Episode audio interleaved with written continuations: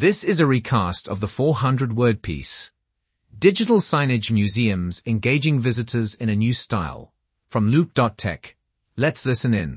The article talks about how museums are moving towards a more interactive and engaging experience for visitors.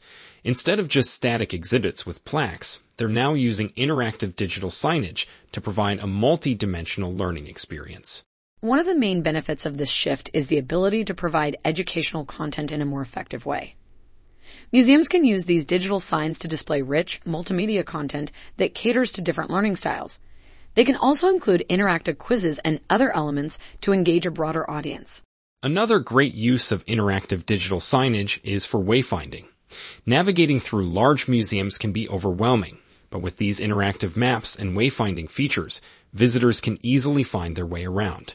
They can access floor plans, locate specific exhibits, and learn about what each area offers. Let's not forget about promoting special exhibitions. Digital signage allows museums to grab attention with bright and dynamic displays. They can even incorporate sneak previews or downloadable content to generate excitement and anticipation among visitors. It's not just about enhancing the visitor experience. Digital signage also provides museums with a versatile platform for conveying their message. They can easily update and customize the content to adapt to new exhibits, special events, or changing visitor trends. It's really interesting to see how technology is being seamlessly integrated into museums while still preserving their traditional charm. This shift towards embracing digital transformation is amplifying visitor engagement and contributing to an evolving museum culture. In conclusion, interactive digital signage is becoming a staple in museums, providing innovative channels for engagement and enhancing the visitor experience.